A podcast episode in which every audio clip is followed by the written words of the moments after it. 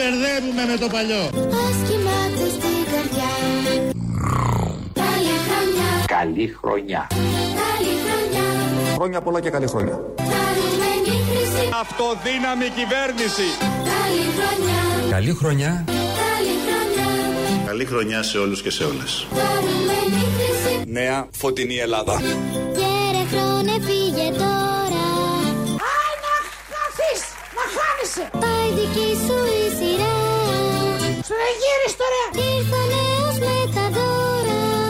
Τελοπών και τελειώστε με το πρόβλημα. Με τραγούδια με χαρά Καλή χρονιά Καλή χρονιά. Καλή χρονιά Ευτυχισμένο το 2020. Χαρούμενη χρυσή Ισχυρή ανάπτυξη, αυτοδύναμη Ελλάδα. Καλή χρονιά Καλή χρονιά. Καλή χρονιά Χρόνια πολλά, χρόνια ελληνικά. Χαρούμενη χρυσή Πατηρημένη καύλα. Καλή χρονιά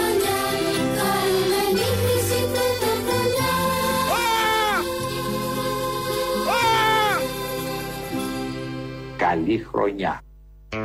Από τον μπαμπά Μητσοτάκη είναι Έτσι. αυτό το τελευταίο Αυτό για είναι να το πάει σωστό. καλά. Για το Ευχές. γούρι, για το ευχές, γούρι. Ευχές, Δώσαμε ευχές, τις ακούσατε μόλις με ένα μικρό τραγουδάκι εκεί.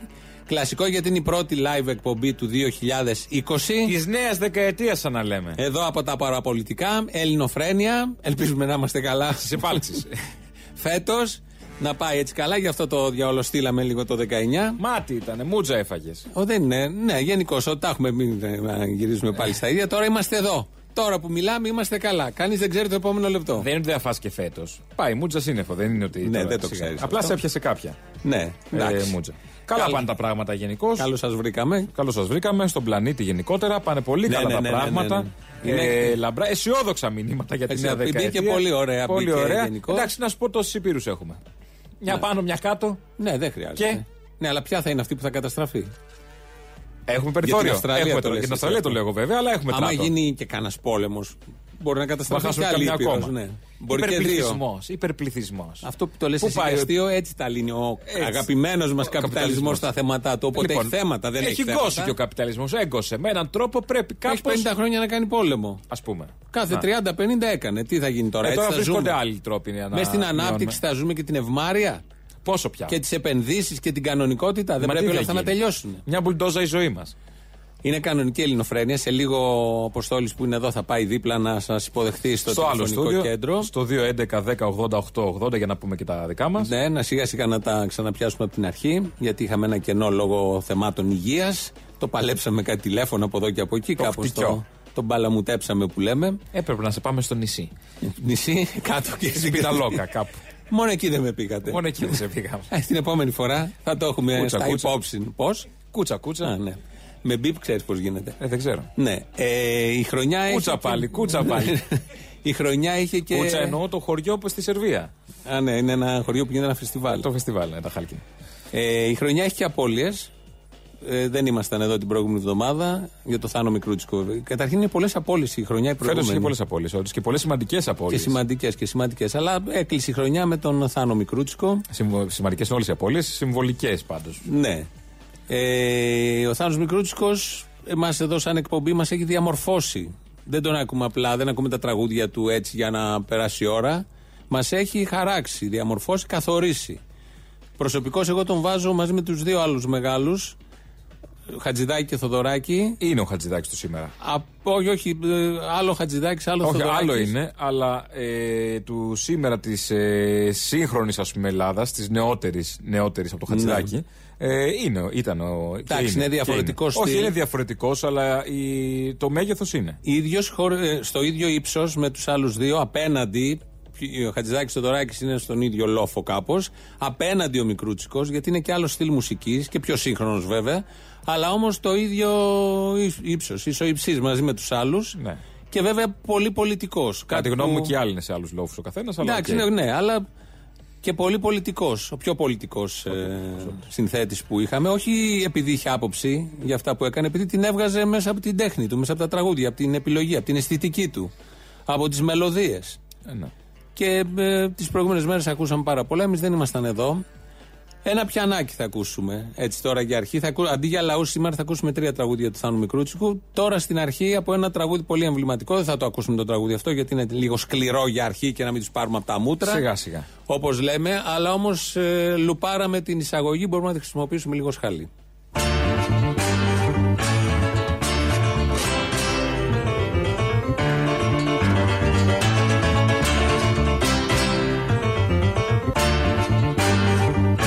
Αυτό είναι μια ωραία εισαγωγή. Έτσι θα πάμε σήμερα. Ναι, καταλαβαίνετε ποιος παίζει και πώς παίζει. Υπόθηκαν πολλά. Ε, τέτοιοι άνθρωποι για εμά που δεν τους γνωρίζαμε δεν φεύγουν ποτέ προφανώς. Αυτοί οι άνθρωποι φεύγουν για τους οικείους. Σταματάει η επικοινωνία. Εμείς εδώ Ναι. Για όπως μας τον θα είναι το ίδιο, ακούγαμε. το έργο θα μιλάει για Είναι πάντα. Ναι. το ίδιο. Και μην σου πω και κάτι περισσότερο και πιο έντονα θα μιλάει. Γιατί, Γιατί, υπάρχει και όταν, ισχυρή αφορμή πια. όταν σου λείπει, ναι, όταν λείπει κάποιος, ε, βρίσκεις αφορμές να, να τρέξει. Ε, Κάπως έτσι θα κλείσουμε εδώ το πρώτο κομμάτι που είσαι και εσύ. Έτσι, Φεύγεις, πας πάω δίπλα, δίπλα. στο άλλο στούντιο. Σας περιμένω στο 2.11.10.80.880 για τι Να ευχηθούμε καλές χρονιές, να Καλές ευχηθούμε χρονιές, καλές τα καλύτερα και στις αυτά. Οπότε κυβερνήσεις, συνεχίζουμε στην κανονική Στην ροή. ανάπτυξη, στις Α, ναι, ναι, μπουλντόζε ναι, που δεν αυτό, μπήκανε και στη- μπήκανε. στην, ε, Στα 200 αξιοποίηση, ευρώ θα τα στα πούμε τώρα 200 ευρώ. αναλυτικά. Τα έχουμε εδώ Οπότε στην, ξεκινάει η ελληνοφρένεια στην κανονική της βερσιόν. στην κανονική Για της βερσιόν φέτος. μέχρι νεοτέρας. Μέχρι νεοτέρας. Ποτέ δεν ξέρεις. Τι Λοιπόν, ξημερώνει η επόμενη μέρα. Φεύγεις εσύ. Εμείς πάνω εδώ στο χαλάκι να πούμε για το 2019. Είχαμε και μια απώλεια, το δύο, μια άλλη απώλεια. Περνάμε σε πιο ελληνοφρενικά χαρακτηριστικά. Και τοπία και παιδεία. Μια άλλη απώλεια το 2019 ήταν ο Ελευθέριος Βενιζέλος. Όχι λάθος, ο Βασίλης Λεβέντης. Το 2019 είχε μια δυσάρεστη έκπληξη για το χώρο του κέντρου. Ομοιάζει πάρα πολύ με το 1920 που κατάφερα να μην εκλεγεί βουλευτής ο Ελευθέριος Βενιζέλος. Αν υπάρχει ένας παραλληλισμός είναι αυτός ότι δεν μπήκε το 19 ο Βασίλης Λεβέντης στη Βουλή όπως το 20 μετά από εκείνες τις ε, εκλογές της συμφοράς τότε ενώ ότι το όλο πλαίσιο το ιστορικό το οποίο τότε ήταν λίγο της συμφοράς πολύ έντονο περιβάλλον δεν μπήκε ο Ελευθέριος Βενιζέλος ακριβώς το ίδιο πράγμα και τη σύγκριση την κάνει ο Βασίλης Λεβέντης που μπορεί να συγκρίνει τον εαυτό του με τον Ελευθέριο Βενιζέλο. Τα λέμε αυτά για να καταλάβουμε τι απώλειες είχαμε και σε άλλα επίπεδα και σε άλλα πεδία το 2019. Με την πρώτη ευκαιρία να επανορθώσει ο ελληνικός λαός, παρακαλείτε, γιατί έχουν ε, ελαττωθεί λίγο οι εμφανίσεις του Βασίλη Λεβέντη και αυτό είναι πλήγμα για την ψυχαγωγία και τη σάτυρα. Υπάρχουν βέβαια εκπομπές, προσπαθούμε να ανταγωνιστούμε, αδίκως και ματέως, αλλά όμως ο Βασίλης Λεβέντης λείπει. Από αυτούς που έχουν μπει στη Βουλή και υπάρχουν, είναι ένας ένας από αυτούς, είναι ο Υπουργός Ανάπτυξης και Επενδύσεων, ο Άδωνης Γεωργιάδης, ο οποίος εμφανίστηκε προχθές. Φαντάζομαι το έχετε πάρει χαμπάρι, το έχετε ακούσει. Δεν το είπε έτσι ακριβώς, αλλά το είπε τελικά έτσι ακριβώς. Θα κοπούν τα μερίσματα. Ο, ο σκοπός του κράτους, αυτό που πιστεύουμε το σωστό, είναι το ελάχιστο εγγυημένο εισόδημα. Είναι να εξασφαλίζεις δηλαδή σε όλους τους συμπολίτες μας και προφανώς εκείνους που βρίσκονται στα κατώτατα όρια τα εισοδηματικά, ένα ελάχιστο εγγυημένο εισόδημα που θα τους επιτρέπουν να έχουν μια αξιοπρεπή διαβίωση. Υπάρχει το ΚΕΙ, τα, δια- τα, το το ΚΕΑ. ΚΕΑ που Το θα 200 γίνει ευρώ αυτό. είναι ικανοποιητικό; Τα 200 ευρώ το μήνα. Τα 200 Αυτό ευρώ το μπορεί μήνα να είναι η την- μελέτη που λέει ότι αν δίνει σε κάποιον, αν έχει κάποιος 200 ευρώ το μήνα εισόδημα, μπορεί να επιβιώνει.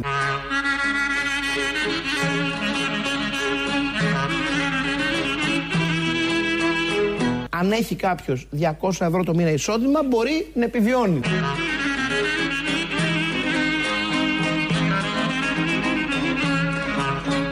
Δεν λέω ότι αυτό ζει όπως πρέπει. 200 δεν ξέρω Για- αν επιβιώνει με Για τι. να μην παρεξηγηθώ. Δεν λέω ότι εγώ ονειρεύομαι μια ζωή όπου θα ζουν οι άνθρωποι με 200 ευρώ.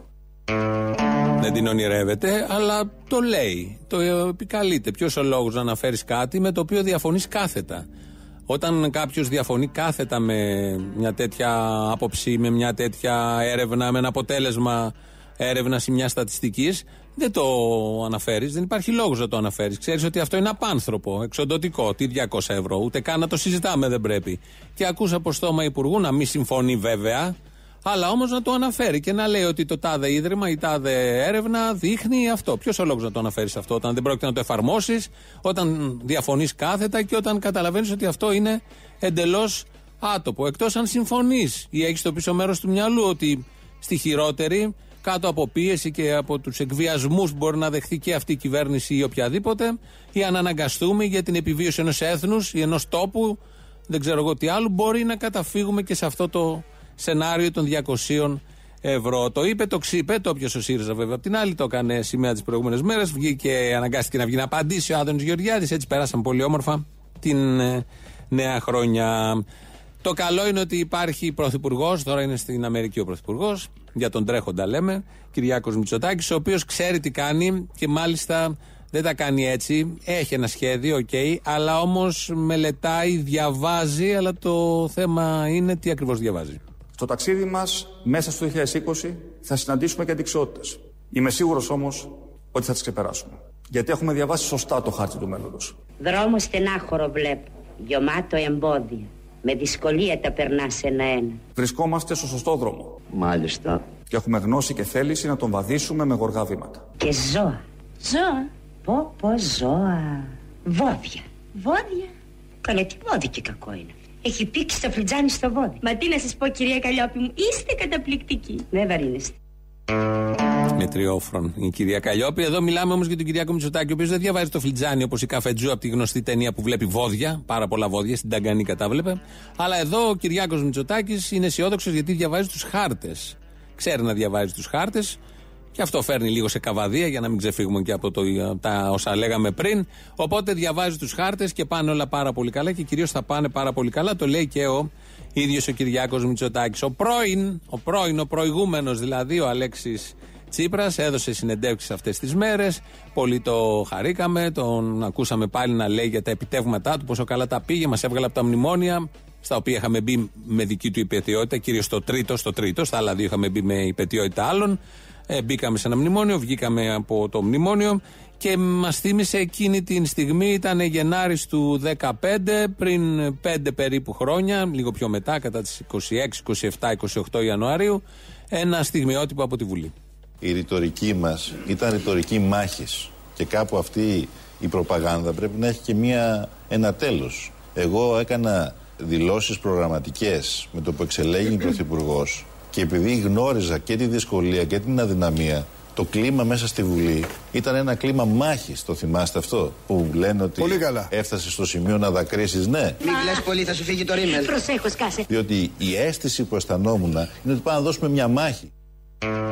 Θυμόσαστε τότε στις προγραμματικές δηλώσεις του 2015, βέβαια δεν δάκρυσε για τη μάχη. Δάκρυσε όταν έλεγε ότι ε, είμαστε κάθε λέξη από το Σύνταγμα. Το αστικό Σύνταγμα, γιατί ως αριστερός τότε και ως αριστερός πάντα δεν αποδέχεσαι το αστικό Σύνταγμα. Ε, πόσο μάλλον δεν δακρύζεις κιόλας για την κάθε λέξη του αστικού συντάγματος, αλλά τέλος πάντων για αυτά είχε δακρύσει. Εδώ τώρα πάει να ξαναγράψει την ιστορία, αυτό που κάνει συνήθως. Δεν δίνει και κανεί σημασία, μόνο εμείς που μετράμε τις λέξεις του πια. Και είπε ότι δάκρυσε για τη μάχη που θα ερχόταν, η οποία μάχη ήρθε και πώς κατέληξε η μάχη με ένα δημοψήφισμα που ο λαός είπε όχι, 61-62%. Τελικά έγινε ένα ναι και ήρθαν μετά τα υπόλοιπα. Τα ξέρετε, τα έχουμε ζήσει. Στην αρχή τα γουστάρατε πάρα πολύ, μετά δεν τα θέλατε με τίποτα. Τους σουτάρατε όπως ξέρουμε όλοι και ήρθε ο Κυριάκος Μητσοτάκης και τον έχουμε εδώ. Όλα αυτά, μάλλον όχι όλα αυτά, πολλά από όλα αυτά κούρασαν κάποιον. Όταν αλα- αναλάβατε υπουργός των Οικονομικών, πάρα πολλοί είπανε Μα ένας μαρξιστής, αυτό είχε γραφτεί, «α, θα καταφέρει να διαχειριστεί μνημόνια. Η ερώτησή μου είναι λοιπόν, πόσες προσωπικές υπερβάσεις χρειάστηκε να κάνετε, να κάνετε εκείνη την περίοδο; Κοιτάξτε, πολλές με την έννοια ότι πήρες μια μεγάλη ευθύνη ε, όταν διαπραγματευόσουν. Δεν διαπραγματευόσουν το να πάει καλά ο ΣΥΡΙΖΑ, αλλά διαπραγματευόσουν για μια ολόκληρη χώρα. Άρα αυτή τη μεγάλη ευθύνη ήταν πολύ κουραστική. Μάλιστα, εγώ είχα έναν πολύ καλό καθηγητή που με έφερε από την Αγγλία που μου έλεγε Ευκλήδη ότι αυτό που σε κοράζει στη ζωή δεν είναι οι ώρες δουλειά, Ναι. είναι η ευθύνη. Κομμάτια έγινε. Κομμάτια έγινε ο Τσακαλώτος για όλους εμάς και τα πήγε και πάρα πολύ καλά. Δεν είναι δηλαδή ότι κουράστηκε και από τις ώρες δουλειάς και από την τεράστια ευθύνη, είναι ότι πέτυχε κιόλας. Αυτό είναι λίγο βάλσαμο στην κούρασή του. Ακούσαμε εδώ έναν υπουργό να λέει του κουράστηκε με όλα αυτά και με όλα αυτά. Λογικό και εμείς κουραστήκαμε από όλους αυτούς. Φάνηκε άλλωστε στις τελευταίες εκλογές. Εδώ ο κύριος Τσακαλώτος δηλώνει ότι ήταν κουρασμένος και κυρίως από το βάρος της ευθύνης. Να ξαναπούμε ότι επειδή πέτυχε, αυτό λίγο απαλύνεται και αυτό είναι το αισιόδοξο να κρατήσουμε το θετικό. Μετά τον Τζακαλώτο ήρθε ο Στάι Κούρας. Θυμόσαστε όλοι και θυμόμαστε όλοι ένα από τα προεκλογικά πυροτεχνήματα της ε, τωρινής κυβέρνησης, του Κυριάκου Μητσοτάκη, του οικονομικού επιτελείου της Νέας Δημοκρατίας είναι ότι θα δίνει αυξήσεις στους μισθούς πάνω από το ε, μέσο όρο αύξησης του ΑΕΠ. Λέγανε κάτι τέτοια. Δεν τα ακούγαμε ακριβώς όλοι εμείς από κάτω, γιατί κρατούσαμε το αυξήσεις. Θα δώσουν αυξήσεις. Έτσι λοιπόν, πριν ε, μέσα στα Χριστούγεννα, δίνει μια συνέντευξη ο Σταϊκούρας, που τώρα είναι στη θέση του Τσακαλώτου, όχι κουρασμένος, ξεκούραστος. Έχει και αυτός ευθύνη, αλλά είναι πιο ξεκούραστος. Και ο κύριος Σταϊκούρας είπε ότι τελικά δεν θα δοθούν αυξήσεις, γιατί αυτές ε, τις έδωσε ο ΣΥΡΙΖΑ το Φλεβάρι. Με τον κατώτατο μισθό τι θα κάνετε, δηλαδή θα αυξάνετε ανάλογα με το ρυθμό ανάπτυξης, γιατί νομίζω ότι το είχατε συνδέσει με αυτό το στοιχείο, με αυτό το παράγοντα. Σωστά. Δηλαδή το, α, το, το 1,9 ή το 2 όπως λέτε και μακάρι να είναι έτσι, ε, που θα γίνει του χρόνου 2,8 σημαίνει αύξηση του κατώτατου μισθού; Ε, καταρχήν να σου, Και πω πότε; ότι, να σου πω ότι έχουμε πει, έχουμε πει, για να είμαστε απολύτως ακριβείς, διπλάσια αύξηση του Ναι, κατώτατου μισθού σε ανάλογα, σχέση με είπα, το ναι, ρυθμό διπλάσια. ανάπτυξης. Ναι, ναι, ναι. Ξεκινώντας όμως από έναν κατώτατο μισθό που δεν έχει αυξηθεί ήδη όσο αυξήθηκε από την προηγούμενη κυβέρνηση. Γιατί η προηγούμενη κυβέρνηση πήγε ξαφνικά μήνα Φεβρουάριο και είπε αυξάνω τον κατώτατο μισθό κατά 11%. 11% που ουσιαστικά ενσωμάτωνε εκεί μέσα την αύξηση του κατώτατου μισθού που θα έπρεπε να γίνει σε βάθος τριετίας ή τετραετίας. Με βάση τους ρυθμούς μεγέθη ελληνικής οικονομίας. Άρα, αυτή τη στιγμή έχουμε ήδη μία αύξηση του κατώτατου μισθού κατά 11%. Θα αξιολογηθεί αυτό το θέμα ανάλογα με τα δεδομένα της οικονομίας. Αυτή είναι μια από τις καλύτερες δηλώσεις. Νομίζω είναι οι καλύτερες δηλώσεις του 2019. Είναι ο κύριος Σταϊκούρας. Και παραδέχεται εδώ κάτι που όντως έχει γίνει, ότι ο ΣΥΡΙΖΑ αύξησε τον κατώτατο μισθό το Φλεβάρι, το Φλεβάρι όμως, 11%. Εκλογές είχαμε τον Ιούλη. Ιούνι και Ιούλη είχαμε. Άρα ξέραν ότι έχει αυξηθεί ο μισθός 11%. Παρ' όλα αυτά δεν λέγανε ότι εμείς θέλαμε να αυξήσουμε τον κατώτατο μισθό, αλλά επειδή τον αύξησε ο ΣΥΡΙΖΑ δεν θα τον αυξήσουμε. Όχι, λέγανε τη γνωστή παπάντζα που έπιασε. Και αυτή μεταξύ άλλων παπατζών. Ότι θα αυξηθεί ο κατώτατος μισθός. Και έρχεται τώρα τέλος του 2019, στην Όλγα Τρέμ ήταν στην ΕΡΤ, ο Σταϊκούρας και λέει: Δεν θα το κάνουμε αυτό γιατί το έκανε ο ΣΥΡΙΖΑ. Αυτό είναι πολύ ωραίο, πολύ καθαρό, από τα πιο ωραία, ε, από τις πιο ωραίες διαψεύσεις που έχουν γίνει ποτέ, οι οποίες διαψεύσεις έρχονται, τις λέει ένας υπουργός και τις τρίβεις στη μούρη όλων αυτών που πίστεψαν ότι μπορεί να συμβεί και αυτό μεταξύ των υπολείπων που έχει πει η συγκεκριμένη κυβέρνηση για να γίνει κυβέρνηση, τα μέλη της δηλαδή, τα στελέχη της Νέας Δημοκρατίας. Εδώ είναι Ελληνοφρένεια. Παντού είναι Ελληνοφρένεια όπως ξέρετε. Πρώτη live εκπομπή αυτής της χρονιάς. Κάθε μέρα μία με δύο από τα παραπολιτικά. 2.11.10.80.880. Σας περιμένει μέσα με πάρα πολύ μεγάλη χαρά και ανυπομονησία να πείτε τα δικά σας. Έχουμε και mail, όλος ο σταθμός βέβαια, ο- το οποίο είναι radio.papaki.parapolitica.gr. Ε, το επίσημο site είναι ελληνοφρένια.net.gr και μας ακούτε τώρα live και ηχογραφημένους όποτε θέλετε. Έχουμε και στο YouTube το official της Ελληνοφρενεία. Εκεί επίσης ακούγεται live η εκπομπή. Από κάτω υπάρχουν και σχόλια για αυτά που λέμε εδώ ή για αυτά που ακούτε εσείς στο μυαλό σας, μόνοι σας ή δεν ξέρω εγώ. Αυτά έχουν και περισσότερο ενδιαφέρον. Έχουμε και άλλους τρόπους στο Facebook και στο Twitter. Μας βρίσκεται εκεί στα official, μην τα λέμε. Όποιος θέλει να τα βρει, τα βρίσκει. Ο Χρήστος Μυρίδης ρυθμίζει σήμερα τον ήχο και είπαμε αντί για λαό, επειδή ήταν λίγο μπαγιάτικος ο λαός πολύ καιρό πριν, είπαμε να το πάμε αλλιώς σήμερα. Ε, για τον πολύ αγαπημένο μας Θάνο Μικρούτσικο. Το πολύ αγαπημένος βέβαια είναι λίγο κλεισέ η φράση, δεν περιγράφει αυτό ακριβώς που νιώθουμε όταν ακούμε τραγούδια του Μικρούτσικου. Δεν θα ακούσουμε κάποιο πάρα πολύ γνωστό, γιατί ο πολιτικός Θάνος Μικρούτσικος είναι κορυφαίος. Νομίζω είναι ο πιο πολιτικός συνθέτης που έχει περάσει από αυτόν τον τόπο, ο πιο πολιτικός. Αν και εδώ τώρα αυτό είναι ένα μεγάλο θέμα συζήτησης, γιατί και ο Χατζηδάκης είναι πολιτικός και ένα ερωτικό τραγούδι δεν είναι πολιτικό. Θα μπορεί να πει κάποιος τα κριτήρια που μπαίνουν μέσα, η αισθητική που εκπέμπεται από το τραγούδι, οι στίχοι που επιλέγονται. Προφανώς όλα αυτά είναι και πολιτικά. Αλλά και η πολιτική είναι και ερωτικό θέμα, οπότε μπορεί κάποιος να την γυρίσει. Αλλά θα σταθούμε στο, στο αρχικό κλισέ, τι είναι ερωτικό, τι είναι πολιτικό. Οπότε με ένα τραγούδι που έχει και ωραίο τίτλο, Γενάρης, 1904 βέβαια, σε στίχους Κωνσταντίνου Καβάφη, θα πάμε στις πρώτες ε, διαφημίσεις. Αχ, οι νύχτες του Γενάρη αυτού νου που κάθομαι και ξαναπλάτω με το νου Εκείνες τες στιγμές και σαν τα μόνα. Κι ακούω τα λόγια μας τα τελευταία. Κι ακούω τα πρώτα. Κι ακούω τα πρώτα. Κι ακούω τα πρώτα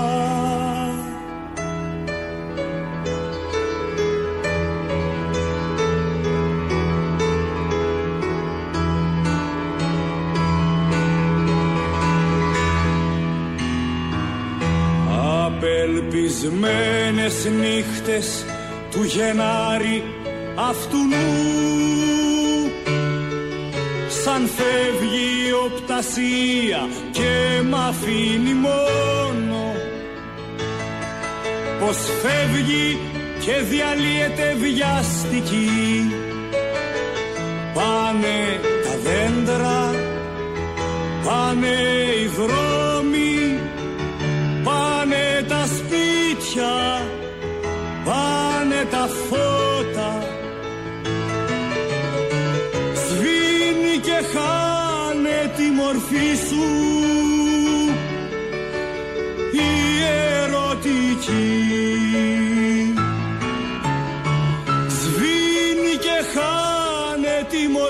σου η ερωτική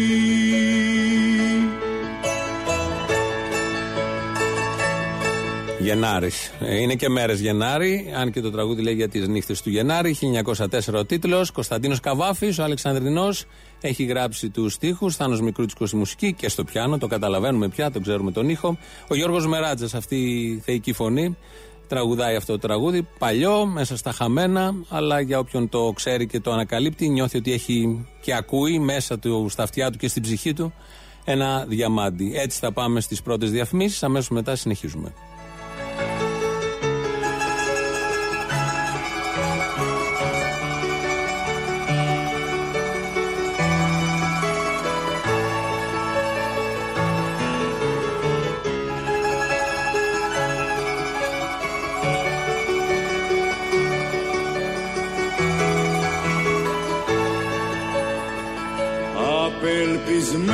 Απελπισμένες νύχτες του Γενάρη αυτού Σαν φεύγει η οπτασία και μ' αφήνει μόνο Πως φεύγει και διαλύεται βιαστική Πάνε τα δέντρα, πάνε οι δρόμοι Πάνε τα σπίτια, πάνε τα φώτα.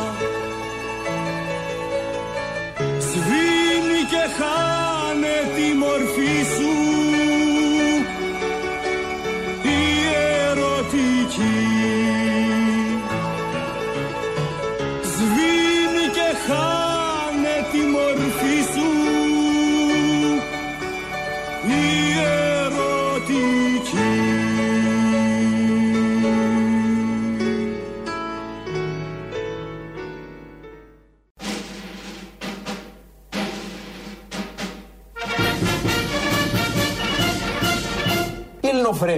Francesca é na duo Chicofandon. Danin a Rufianos o Costas a Bogdanos.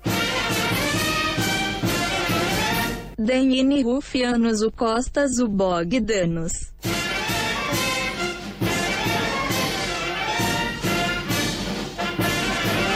Danine Rufianos o Costas o Bogdanos. 댄 이네 루피아노스 오 Costas o Bogdanos. Αυτό το Μπογδάνο Σε είναι και ελληνικό. Βέβαια εδώ το ακούμε από έναν ξένο δημοσιογράφο, δεν ξέρουμε τι είναι, δεν έχει και καμία απολύτως σημασία. Οφείλουμε να κάνουμε και την αποκατάσταση γιατί κάποια στιγμή πώς μας ήρθε και εμάς να πούμε ότι είναι Ρουφιάνος ο Κώστας ο Μπογδάνος. Με ένα περιστατικό που είχε γίνει πριν κάνα δύο μήνες, θα θυμόσαστε εκεί με τον Καρατέγκα τον Κνίτη που είχε επιτεθεί στους αστυνομικούς. Κάτι που γίνεται σε όλες τις πρωτεύουσες του πλανήτη. Αν κάνετε ένα μικρό ζάπινγκ, είτε Παρίσι, είτε Χονγκ Κόνγκ, είτε Νότια Αμερική, είτε Αμερική πάνω, είτε άλλες ευρωπαϊκές πόλεις, τέτοια σκηνικά έχουμε παντού. Ε, Εδώ έγινε θέμα Και κάπου εκεί έδωσε το όνομα ο Κωνσταντίνος Μπογδάνος, βουλευτής Α Αθήνας στη Νέας Δημοκρατίας. Και βγήκαμε εμείς εδώ, λέγαμε τα δικά μας. Και από τότε μας ζήτησε να με εξώδικο, μέχρι στιγμής, να κάνουμε αποκατάσταση. Και την κάνουμε όπως ακούτε την αποκατάσταση. Έχουμε απευθυνθεί σε όλους τους δημοσιογράφους του πλανήτη και όλοι δηλώνουν ότι δεν είναι Ρουφιάνος τελικά. Ο Κώστας ο Μπογδάνος μας κατατροπώνουν. Συμφωνούμε με τους συναδέλφους τώρα ότι όντως δεν είναι Ρουφιάνος. Τα βάζουμε στην άκρη αυτά γιατί το έχουμε και σαν σηματάκι όπως έχετε ακούσει. Ε, η κανονικότητα για μας εδώ δεν είναι αυτό που λέει ο Κυριάκος Μητσοτάκης κανονικότητα. Δεν είναι αυτό που λένε όλες οι δεξιές συντηρητικές, ακόμη και προοδευτικές όπως στην Αυστρία κυβερνήσεις, δηλαδή να συνεργαστούν οι ακροδεξιοί με τους πράσινους, γιατί στην Αυστρία αυτό συνέβη, μέσα στις γιορτές συνέβη και αυτό. Είχαμε εδώ τα δικά μας με τα χιόνια και το τι θα γίνει ο Πάκης Πα... Προκόπης Παυλόπουλος, ποια θα είναι η τύχη του, αλλά στο εξωτερικό γίνονται πραγματάκια όπως όλοι ξέρετε και μαθαίνουμε. Έτσι λοιπόν στην Αυστρία οι προοδευτικοί πράσινοι, γιατί σε όλο τον πλανήτη οι πράσινοι λανσάρονται κάτι πολύ μπροστά και πολύ προοδευτικό, πέρα από τα στερεότυπα και τους μονόχνοτου άλλους αριστερούς, ε, οι πράσινοι εκεί συνεργάστηκαν με τον ακροδεξιό για να τον Κούρτς κιόλας, αυτό το παιδάκι, 33χρονο, 35χρονο πρωθυπουργός με ωραίες φρέσκες απόψεις για την Ευρώπη και για τους ανθρώπους γενικότερα και θα φτιάξουν κυβέρνηση. Ενώ λοιπόν συμβαίνουν όλα αυτά, αυτά τα λανσάρουν όλοι αυτοί ως κανονικότητα. Για μας κανονικότητα δεν είναι αυτό. Κανονικότητα εδώ στην εκπομπή είναι τέτοια ώρα κάθε μεσημέρι να ακούμε τις ειδήσεις από την ελληνική αστυνομία. Είναι η αστυνομική τίτλη των ειδήσεων σε ένα λεπτό. Στο μικρόφωνο ο Μπαλούρδος, δημοσιογράφος Μάρκος. Επίγον έτοιμα προς την Ελλάδα απίφθινε η Αυστραλία. Η κυβέρνηση της μακρινής χώρας που πλήττεται από τις πυρκαγιές ζήτησε από τη χώρα μας τον πρώην Υπουργό Νίκο Τόσκα προκειμένου να συντονίσει το έργο της κατάσβεσης. Ο κύριος Τόσκας έχει ήδη αναχωρήσει και σε λίγες ώρες αναλαμβάνει δράση με τη στήριξη του πρώην Πρωθυπουργού Αλέξη Τσίπρα. Μετά τη Λιβύη, η Τουρκία υπέγραψε μνημόνιο συνεργασίας και με άλλες δύο χώρες. Όπως δήλωσε ο Τούρκος πρόεδρος σε συνέντευξή του, η Τουρκία αποκτά κοινά σύνορα με τις Φιλιππίνες και τη Βραζιλία. Δείχνοντας και τους σχετικούς χάρτες, απέδειξε ότι η χώρα του έχει κοινά σύνορα με αυτές τις δύο χώρες, παρά το ότι τις χωρίζουν 15 χώρες στο ενδιάμεσο, τρεις θάλασσες και δύο ωκεανοί. Στις Μαλδίβες και όχι Μαλβίδες θα βρεθεί ο Πρωθυπουργός μας Κυριάκος Μητσοτάκης μετά την επιστροφή του από την Αμερική. Το συγκεκριμένο ταξίδι θα είναι ταξίδι διακοπών μετά την κούραση των συναντήσεων με τον Αμερικανό Πρόεδρο. Προκειμένου, όπως ανακοίνωσε ο κυβερνητικός εκπρόσωπος, να εμπλουτιστεί το φωτογραφικό άλμπουμ του Πρωθυπουργού και με καλοκαιρινές φωτογραφίες ύστερα από τα χειμερινά τοπία του Μετσόβου. Άλλος έχει προκληθεί μετά τις δηλώσεις του Άδωνη Γεωργιάδη σχετικά με τα 200 ευρώ που είναι αρκετά για να επιβιώνει ένας άνθρωπος. Η δήλωση αυτή είναι απαράδεκτη, δήλωσε ο Μπάμπης Παπαδημητρίου συμπληρώνοντας ότι τα 200 είναι πολλά. Για την επιβίωση αρκούν μόνο 135 ολόκληρα ευρώ, πρόσθεσε. Ενώ ο βουλευτής Κωνσταντίνος Μπογδάνος, που δεν είναι ρουφιάνος, σημείωσε ότι για την επιβίωση του ανθρώπου δεν χρειάζονται καθόλου χρήματα. Χρειάζεται, όπως είπε, μόνο νερό και καθαρός αέρας. 135 συνάδελφοι αστυνομικοί δεν πήραν δώρο από τον Άγιο Βασίλη επειδή το γράμμα που έγραψαν δεν έφτασε ποτέ στο Ροβανιέμι με ευθύνη τον Ελτά. Το γεγονός κατήγγυλαν όλοι οι συνδικαλιστές αστυνομικοί από τα πάνελ των πρωινών εκπομπών, κάνοντας λόγο για ψυχολογικά προβλήματα που δημιουργήθηκαν στις ευαίσθητες ψυχούλες των συναδέλφων. Γούτσου γούτσου. Καιρός. Παρτούζα μας πήγε με τον ηφαιστίωνα και τη ζηνοβία τις τελευταίες 20 μέρες.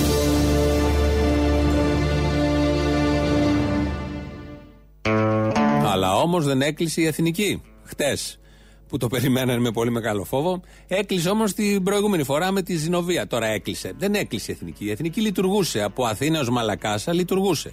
Και από Μαλακάσα έως Θεσσαλονίκη πάλι λειτουργούσε. Δεν καταλαβαίνω γιατί λένε ότι έκλεισε η εθνική. Λειτουργούσε από εκεί και κάτω, από εκεί και πάνω. Δεν χρειάζεται να επικοινωνούνται ντε και καλά. Ένα αυτοκίνητο που ξεκινά από εδώ να πάει στη Θεσσαλονίκη πρέπει να φτάσει στην ώρα του. Αυτό είναι μονοτονία. Αυτά συμβαίνουν στην Ελβετία. Με χιόνια, δέκα φορές περισσότερο από εδώ. Στην Ελλάδα υπάρχει μια περιπέτεια, περιπέτεια η οποία πάντα σε κάνει καλύτερο και φτάνεις μετά στο ταξίδι. Τα έχει πει και ο Αλεξανδρινός που ακούσαμε και πριν. Και γίνεσαι καλύτερος και ανακαλύπτεις τις Ιθάκε σου, τους Λεστριγόνας, τους Κύκλοπας και όλα τα υπόλοιπα. Ακούσαμε μέσα στου τίτλους των ειδήσεων ότι ο Μπάμπης Παπαδημητρίου διαφωνεί, ο βουλευτής της Νέας Δημοκρατίας, με αυτό που είπε ο Άδωνης Γεωργιάδης για τα 200 ευρώ, γιατί είναι λιγότερα αυτά που μπορεί κάποιος να ζήσει. Δεν έχει γίνει βέβαια η δήλωση, αλλά δεν αποκλείεται μες στο μυαλό τους να υπάρχει και κάποια στιγμή να την ακούσουμε από κάποιο τηλεοπτικό πάνελ. Αυτό όμως που ακούσαμε είναι ότι τους ε, αναρχικούς, όσους διαμαρτύρονται πέριξ των εξαρχείων στο κέντρο της Αθήνας, οφείλει πια το νέο δόγμα της αστυνομίας να τους ξεβρακώνει. Μια κουβέντα πριν κλείσουμε στον κύριο Παπαδημητρίου. Αυτό η- τη σκηνή που βλέπουμε δεν έχει καμία σχέση με τα- όταν έχεις τους μπακαλάκιδε, με τις Μολότοφ, με τις επιθέσεις που κάνουν. Ναι, είναι αγρότες με αυτό. τι επιθέσεις. Ναι, καμία σχέση εδώ. Άρα μπορείς, αν είναι μπαχαλάκιδες, εντελώς να τον διαφορετικό. ξεμπρακώσεις, ας πούμε, ε. Αφήστε, ναι, βεβαίως. Τους Μια κουβέντα είπα, κύριε Παπαδημητρίου, πρέπει να κλείσω πραγματικά. Βεβαίω με και να πιέζει ο μπλακώσεις. χρόνος. Διότι εμποδίζουν την ελεύθερη έκφραση. Εμποδίζουν την ελευθερία τη δικιά σας και τη δικιά μου. Τι λέτε; Και όποιος εμποδίζει την ελευθερία τη δικιά μας και τη δικιά τους, τον ξεβρακώνουμε. Είναι το νέο δόγμα της αστυνομίας, το οποίο το λάνσαρε ο Μπάμπης Παπαδημητρίους σε τηλεοπτικό πάνελ, εκεί μέσα στις γιορτές των Χριστουγέννων. Η σημερινή εκπομπή λειτουργεί και λίγο σαν επανάληψη, γιατί επειδή τρώγατε σαν τα ζώα, τρώγαμε όλοι σαν τα ζώα, μελομακάρονα, κουραμπιέδε και όλα τα υπόλοιπα, έχουμε χάσει πολύ σημαντικές πτυχές από τη νέα ελληνική ιστορία, έτσι όπως διαμορφώνεται από αυτούς που επιλέξαμε εμείς για να πάρουν τα ενία της χώρας στα χέρια τους. Και αυτή τη δήλωση, αυτή η δήλωση πήγε λίγο άπατη, οπότε αισθανθήκαμε την ανάγκη να την επαναφέρουμε. Μέσα σε αυτά που έγιναν μέσα στις γιορτές είναι και ένα πόρισμα που βγήκε από τις υπηρεσίες της αστυνομίας, τα εγκληματολογικά εργαστήρια, ότι στο σπίτι των Ινδαρέ, θυμόσαστε, στο κουκάκι, το τελευταίο ντου που έκανε η αστυνομία, που συνέλαβε τον πατέρα, τον χτύπησε κιόλας, συνέλαβε τους γιους, τους χτύπησε κιόλας. Ε, τη μάνα δεν τη συνέλαβε, ούρλιαζε καημένη εκεί απ' έξω, από πάνω. Ε, με όλο αυτό που είχε γίνει, το θυμηθήκατε γιατί αξίζει να το θυμηθούμε. Θυμόμαστε τότε τι λέγανε όλοι, τι έλεγε καταρχάς η αστυνομία και τι μετά είπανε δημοσιογράφοι, βουλευτές, υπουργοί, δημοσιολόγοι. Ότι λίγο πολύ καλά τους έκανε η αστυνομία στη συγκεκριμένη οικογένεια που τους χτύπησε και τους συνέλαβε, γιατί ήταν αναμεμειγμένοι. Και κυρίως τα παιδιά, η γη. Ε, βγήκε λοιπόν το αποτέλεσμα του, των εργαστηριακών ελέγχων της αστυνομίας και δείχνει και λέει ότι δεν υπάρχει DNA μέσα στο σπίτι. Άρα δεν αποδεικνύεται ότι ήταν εκεί, γιατί λίγο να περάσει το DNA αμέσως υπάρχει. Θα ακούσουμε, θα σταθούμε λίγο σε αυτό, γιατί και επίσημη ανακοίνωση που βγήκε της αστυνομίας εκείνες τις μέρες έλεγε, μάλιστα σε κάποια στιγμή λέει, είναι σοκαριστικό να βλέπεις δύο νέους ανθρώπους να συμπεριφέρονται με τέτοιο τυφλό μίσος. Αναφέρεται στους δύο γιους της οικογένειας Ινδαρέ ότι ήταν και δίπλα στην κατάληψη και μετά από την ταράτσα πέρασαν στο σπίτι τους και και και, άρα είναι εγκληματίες και μόνο επειδή το έλεγε η ελληνική αστυνομία. Να ακούσουμε τι έλεγε ο εκπρόσωπος της ελληνικής αστυνομίας τότε ε, σε μια από τις εμφανίσεις που είχε κάνει στο κανάλι Open.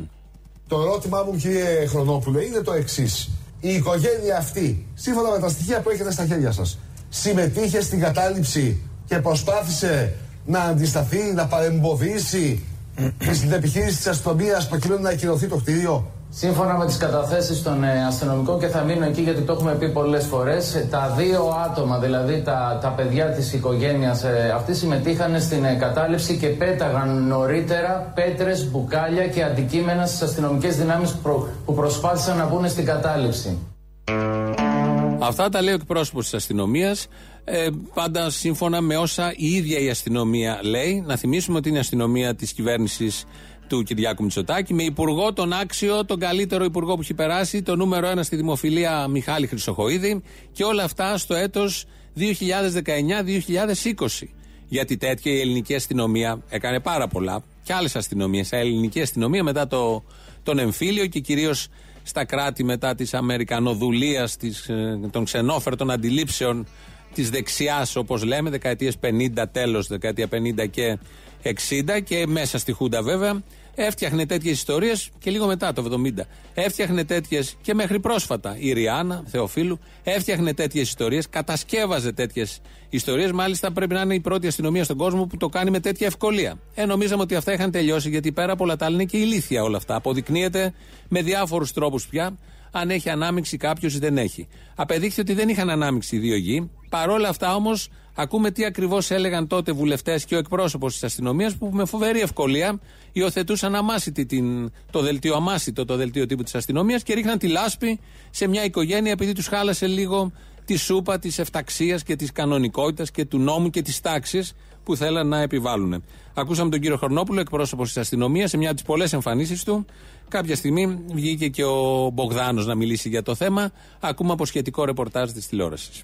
Ο Κωνσταντίνος Μπογδάνος προχώρησε ένα βήμα ακόμα. Όχι μόνο δεν υιοθέτησε τις καταγγελίες για αστυνομική βία, αλλά κατηγόρησε το σκηνοθέτη Ινδαρέ ότι έκανε πλάτες στην κατάληψη. Δεν με ικανοποιεί η εικόνα ενός οικογενειάρχη που κάνει πλάτες στην κατάληψη που είναι δίπλα στο σπίτι του.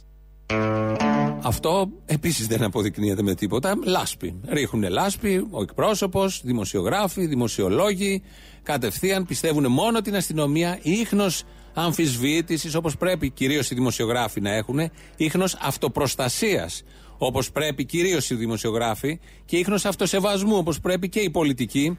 Γιατί υποτίθεται είναι ο ανθός της ελληνικής κοινωνίας, για να είναι εκεί κιόλας, να είναι μεταξύ των 300. Τίποτα από όλα αυτά. Ξεφτιλίζονται με φοβερή ευκολία, δέχονται αμάσει το οτιδήποτε είναι και ρίχνουν λάσπη και κατηγορούν οποιονδήποτε αρκεί να εξυπηρετηθούν τα μικροκομματικά ή δεν ξέρω εγώ ποια άλλα κομματικά συμφέροντα. Από αυτή την ιστορία, την εκστρατεία ε, εσχρής διαβολής των ανθρώπων, της οικογένειας αυτής, δεν θα μπορούσε να λείψει και ο Άδωνης. Κύριε Υπουργέ, την ίδια στιγμή με έχει δημιουργηθεί και ένα θέμα με τη συγκεκριμένη οικογένεια που με, ε, ε, το σπίτι της είναι δίπλα από το κτίριο το οποίο ήταν υποκατάληψη. Εδώ έχουμε κάποιες αντικρουόμενες κατα, ε, καταθέσεις, ήθελαν οπωσδήποτε τα ακούσατε να είναι και στη Βουλή που τα λέγανε. Τα ακούσατε. Θα σας διαβάσω ένα tweet, γι' αυτό κοιτάω το κινητό μου που, δια... που έκανα tweet χθες το βράδυ που μου φάνηκε πάρα πολύ αστείο. Δεν ξέρω ποιος έχει κάνει, δηλαδή είναι ένας άλλο με λογαριασμός, αλλά έχει πολύ πλάκα. Αυτό που στην Ελλάδα μένουν τα παιδιά σε κατάληψη κολλητά από το σπίτι τους και βγαίνει η μάνα στα κανάλια να καθαρίσει για πάρτι τους είναι παγκόσμια πρωτοτυπία. Τουλάχιστον έλεγε η Μανούλα αν είχαν πάρει τη ζακετούλα τους και ήταν στα ζεστά. Εδώ και χιδαία αντιμετώπιση του όλου θέματος ε, με εμπλοκή της μάνας, με αστιάκια που υιοθετεί από το Twitter ένας υπεύθυνος πολιτικός, γιατί απαιτείς από τον πολιτικό, κυρίως όταν χειρίζεται και τις ζωές μας, θέματα που αφορούν όλους μας, να είναι υπεύθυνος σε όλους τους τομείς και να είναι και εγκρατής και να είναι και σοβαρός και να έχει και αυτοεκτίμηση και αυτοσεβασμό. Εδώ, όπως ακούσατε, όλα Γιούρια. Ακολουθεί ο πρόεδρος των αστυνομικών υπαλλήλων Νότια-Ανατολική Αττικής, ο κύριος Καλιακμάνης. Και δεν λέμε, Κύριε Παπαδάκη, να αρχίσουμε από τα αντικείμενα. Ποιος πέταξε τα αντικείμενα αυτά, εφόσον ε, αποδείχθηκε ότι στο σπίτι, όταν είχαν φτάσει οι αστυνομικοί, στο υποκατάληψη σπίτι, δεν υπήρχαν άλλοι από τους δύο γιους της οικογένειας. Θα τα πούμε, θα τα πούμε. Σεβόμαστε τον πατέρα και τη μάνα που βλέπει ότι συλλαμβάνονται τα παιδιά του. Αλλά όταν αυτά τα παιδιά έχουν παρανομήσει, πώς πρέπει να λειτουργήσει η αστυνομία; Και όταν αυτός έχει ο πατέρα. αποδειχθεί ότι τα παιδιά ήταν μέσα στην ε, κατάληψη. Βέβαια έχει αποδειχθεί, αφού φαίνεται από τα περιστατικά και το λένε και οι αστυνομικοί. Ε, άμα το λένε οι αστυνομικοί, έχει τελειώσει το θέμα, όπως καταλαβαίνετε. Είναι νόμος, σαν τις ε, εντολές που έφερε ο Μωυσής. Τελείωσε, αυτό είναι, δεν το αμφισβητεί κανένας. Άρα αλείται στα παιδιά, άρα εγκληματική οικογένεια. Ε, η Καμόρα κανονικά έμενε στο συγκεκριμένο σπίτι. Περίπου τέτοια λέγανε εκείνες τις μέρες. Τώρα που βγήκε, απε, απεδείχθη ότι δεν έχουν κάποια ανάμειξη, γιατί στο DNA δεν βρέθηκε, δεν βρέθηκε καθόλου στο χώρο DNA. Δεν έχει γίνει η αντίστροφη πορεία να βγει η αστυνομία, ο Χρονόπουλος, ο Μπογδάνος, ο Άδωνης, ο Καλιακμάνης και ένα σωρό άλλοι. Εμείς βάλαμε τώρα 4-5 για λόγους χρόνου. Δείχνουν το, το κλίμα που επικρατούσε εκείνες τις μέρες. Δεν έχουν βγει και το μισό δεξιό Twitter και το νεοφιλελέ που τα δέχεται όλα αυτά αμάσιστα. Δεν έχουν βγει να κάνουν κάποια επανόρθωση, μια συγνώμη προς τη συγκεκριμένη οικογένεια. Τίποτα, ό,τι είπαν, είπανε. Και πιστεύω ότι και πολλοί κόσμος θα πιστεύει ότι είχαν ανάμειξη αλλά κάτι στράβωσε και δεν αποδεικνύεται. Ο καθένας οχυρώνεται πίσω από αυτό που τον κάνει ευτυχισμένο. Η ΕΔΕ θα δείξει τα πάντα. Η ΕΔΕ, από αυτές που κάνει η αστυνομία, για τα ξεβρακώματα, για το τι έγινε στο κουκάκι και για το τι γίνεται σε όλα αυτά. Αλλά βγαίνει ο συνήγορος του πολίτη, ο κύριος Ποτάκης, ο οποίος μιλάει ειδικά για τις ΕΔΕ που κάνει η αστυνομία. Εγώ διάβασα ένα ρεπορτάζ στο παρόν, δεν ξέρω αν είχε μπει κι αλλού, στο παρόν το διάβασα, που έλεγε ότι πήρατε τις ΕΔΕ που είχε κάνει η αστυνομία από μόνη της και τις γυρίσατε πίσω ως απαράδεκτες. Μάλιστα. Ισχύει. Ισχύει. Γιατί; Ε, Δε, ο- ε, Για εδώ δύο λόγους. αμφισβητείτε τις εσωτερικές διαδικασίες της ελληνικής αστυνομία. Για πείτε μας. Μα αυτός είναι ο ρόλος μας. Ο ρόλος μας είναι Σωστά, εκεί δεν- για δεν σας να. εγκαλώ. Ναι, ο ρόλος μας είναι εκεί για να παρακολουθούμε κατά πόσο οι εσωτερικές διαδικασίε. Ένα μέρος, αν θέλετε, του ρόλου μας είναι να παρακολουθούμε κατά πόσο οι εσωτερικές Ναι, και τι διαδικασίες βγάλατε, τι είδατε; γίνονται ορθώς. Διαπιστώσαμε σε πολλές περιπτώσεις ότι είτε δεν είχε γίνει η κατάλληλη συλλογή ή αξιοποίηση του αποδεικτικού υλικού που υφίστατο, είτε ε, υπήρχαν άλλα προβλήματα, άλλα ελλείμματα στον τρόπο με τον οποίο διεξήχθησαν sedai οι γυρίσατε αρχικές- πίσω; Θα σας πω χοντρικά τις μισές από τις οποίες είχε εκδώσει η πόσες ελληνική ήταν τώρα; αστυνομία στο διάστημα που διερευνήσαμε. 100, 200, 300. Όχι, ήταν λιγότερες. Ήταν ασφαλώς λιγότερες. Όμως ήταν σε Τις δεκάδες. μισές. Τις μισές. Σιγά μην ήταν 300 η ΕΔΕ. Έτσι κι αλλιώς όσες να είναι, οι μισές είναι σοβαρές, οι άλλες γίνονται για να γίνονται, ανακοινώνονται, ποτέ δεν μαθαίνουμε και το αποτέλεσμα. Αλλά εδώ, επειδή τις ψάχνει ο συνήγορος του πολίτη, κατάλαβε ότι είναι μούφε και μπαρούφες όλα αυτά. Όπως το ξέραμε, το φανταζόμασταν, το ψυχανεμιζόμασταν και όλοι οι υπόλοιποι που έχουμε την, ε, μια καχυποψία απέναντι σε αυτά που κάνει το ελληνικό κράτος και οι υπηρέτες, οι λειτουργοί του ελληνικού κράτους. Κάπου εδώ θα ακούγαμε το δεύτερο μέρος του λαού, δεν θα το ακούσουμε. Ε, συνειδητή επιλογή, γιατί θα ακούσουμε ένα άλλο τραγούδι, πολιτικό αυτή τη φορά, αμυγός πολιτικό, από ένα δίσκο εμβληματικό του Θάνου Μικρούτσικου πάντα. Ε, καντάτα για τη Μακρόνισο, αυτός είναι ο τίτλος. Η στίχη, η ποιήση είναι του Γιάννη Ρίτσου. Ένα από τα πρώτα, νομίζω, και ο πρώτος, ή αυτός στα πολιτικά τραγούδια, δίσκος που έβγαλε ο Θάνος Μικρούτσικος το 1975. Ε, μ, καταλαβαίνετε περίπου ποιο είναι το θέμα για όλους αυτούς που ήταν στο αναμορφωτήριο, στον Παρθενώνα της μετεμφυλιακής και μεταπολεμικής Ελλάδας, στην ε, Μακρόνισο. Η φωνή είναι της Μαρίας Δημητριάδης, σαν σήμερα το 2009 έφευγε από τη ζωή η Μαρία Δημητριάδη. Δίπλα στα μάτια τους έχουν ένα δεντράκι καλοσύνη. Ανάμεσα στα φρύδια τους ένα γεράκι δύναμη και ένα μουλάρι από θυμό μες στην καρδιά τους που δεν σηκώνει τα δικό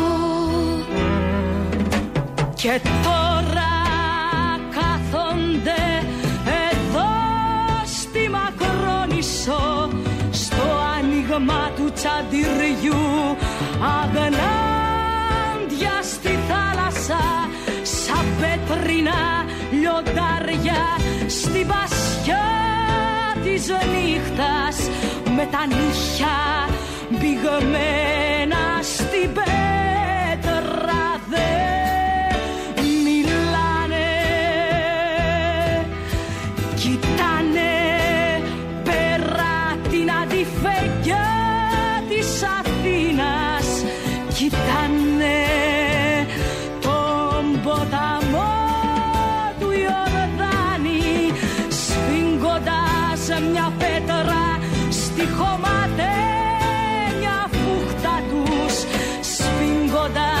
με στα μάτια τους τα σκάγια των άστρων σφίγγοντας με στο φιλοκάρδι τους μια δυνατή σιωπή.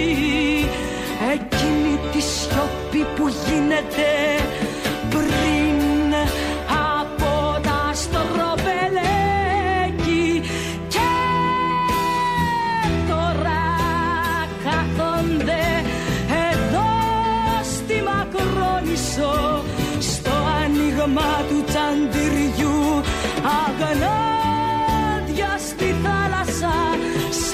πέτρινα λιοντάρια στην πασιά της νύχτας. Με τα νύχια πηγμένα στην πέτρα δεν μιλάνε. Δίπλα στα μάτια τους έχουν ένα δεντράκι καλοσύνη.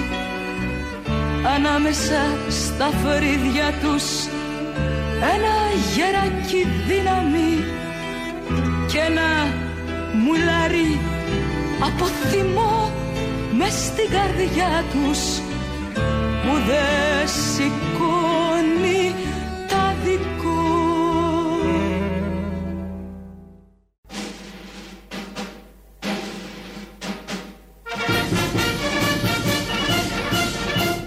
ελληνοφρένεια είναι ουσιαστικά ένα ντουο συκοφαντών. Danin Arufianos o Costas o Bogdanos. Denini Rufianos o Costas o Bogdanos.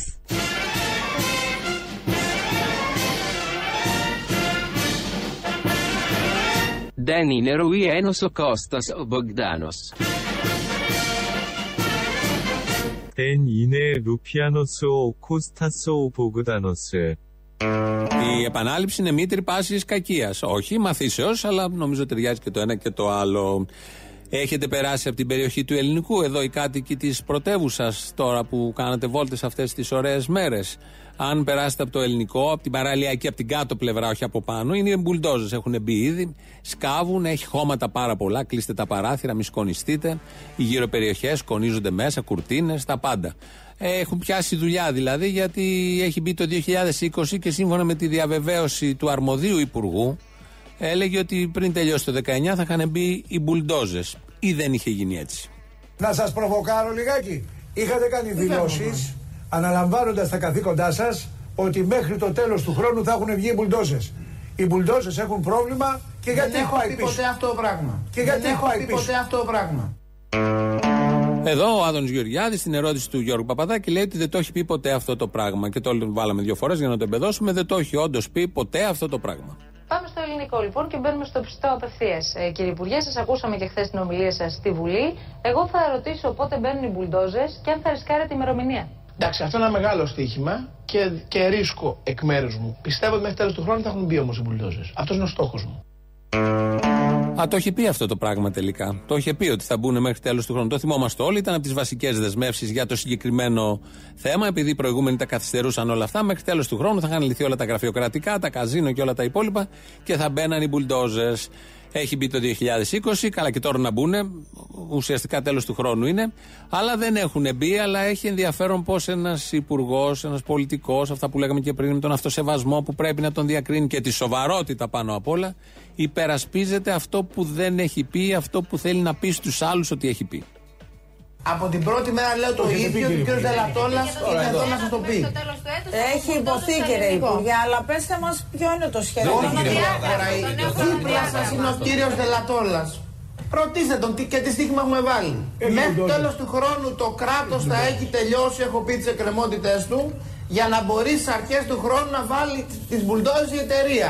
Είναι έτσι κύριε Δελατόλα; Είχε πει μέχρι Αυτό δεν έχουμε τέλος πει του 100 χρόνου. φορέ μεταξύ μας. Είχε πει μέχρι τέλος του χρόνου. Και υπονοούσε. Όχι, μέχρι τέλος του χρόνου οι μπουλντόζες ή θα τελειώσει το κράτος τη δουλειά του.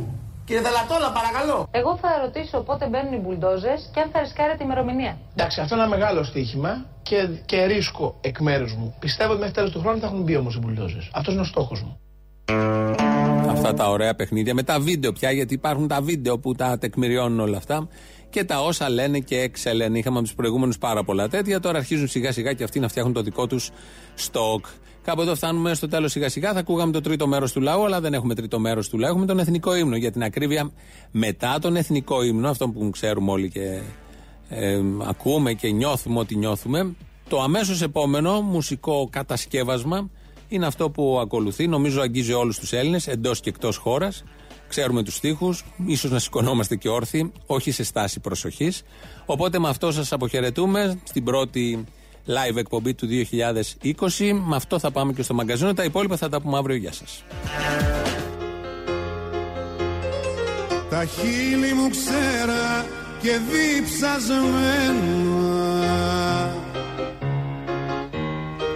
Γυρεύουνε στην ασφαλτό νερό. Περνάνε δίπλα μου τα τροχοφόρα και εσύ μου λες μας περιμένει η μόρα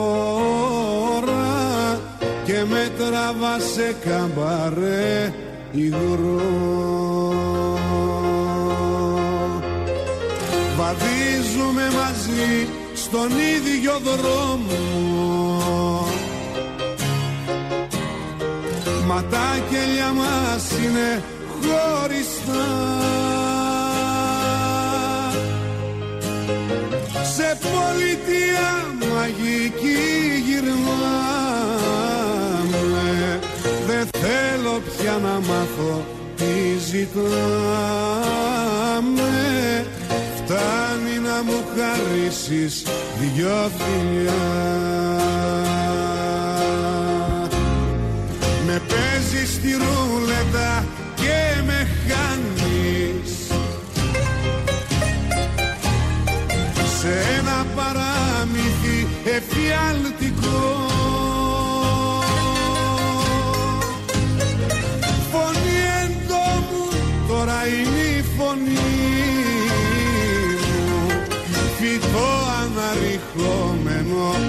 ζωή μου. Με κόβεις και με ρίχνεις στο κενό.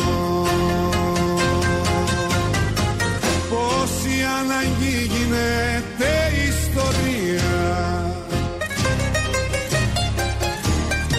Πόση ιστορία γίνεται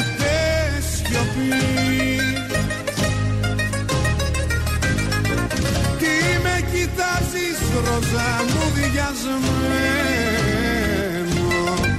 Συγχώρα με που δεν καταλαβαίνω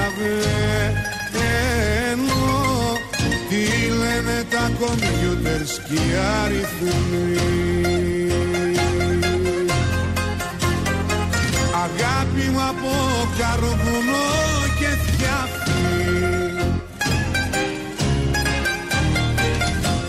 έχει αλλάξει έτσι ο καιρός. Περνάνε πάνω μας τα τροχοφόρα Κι εγώ μες στην ομίχλη και την μπόρα Κοιμάμαι στο πλευρό σου μυστικός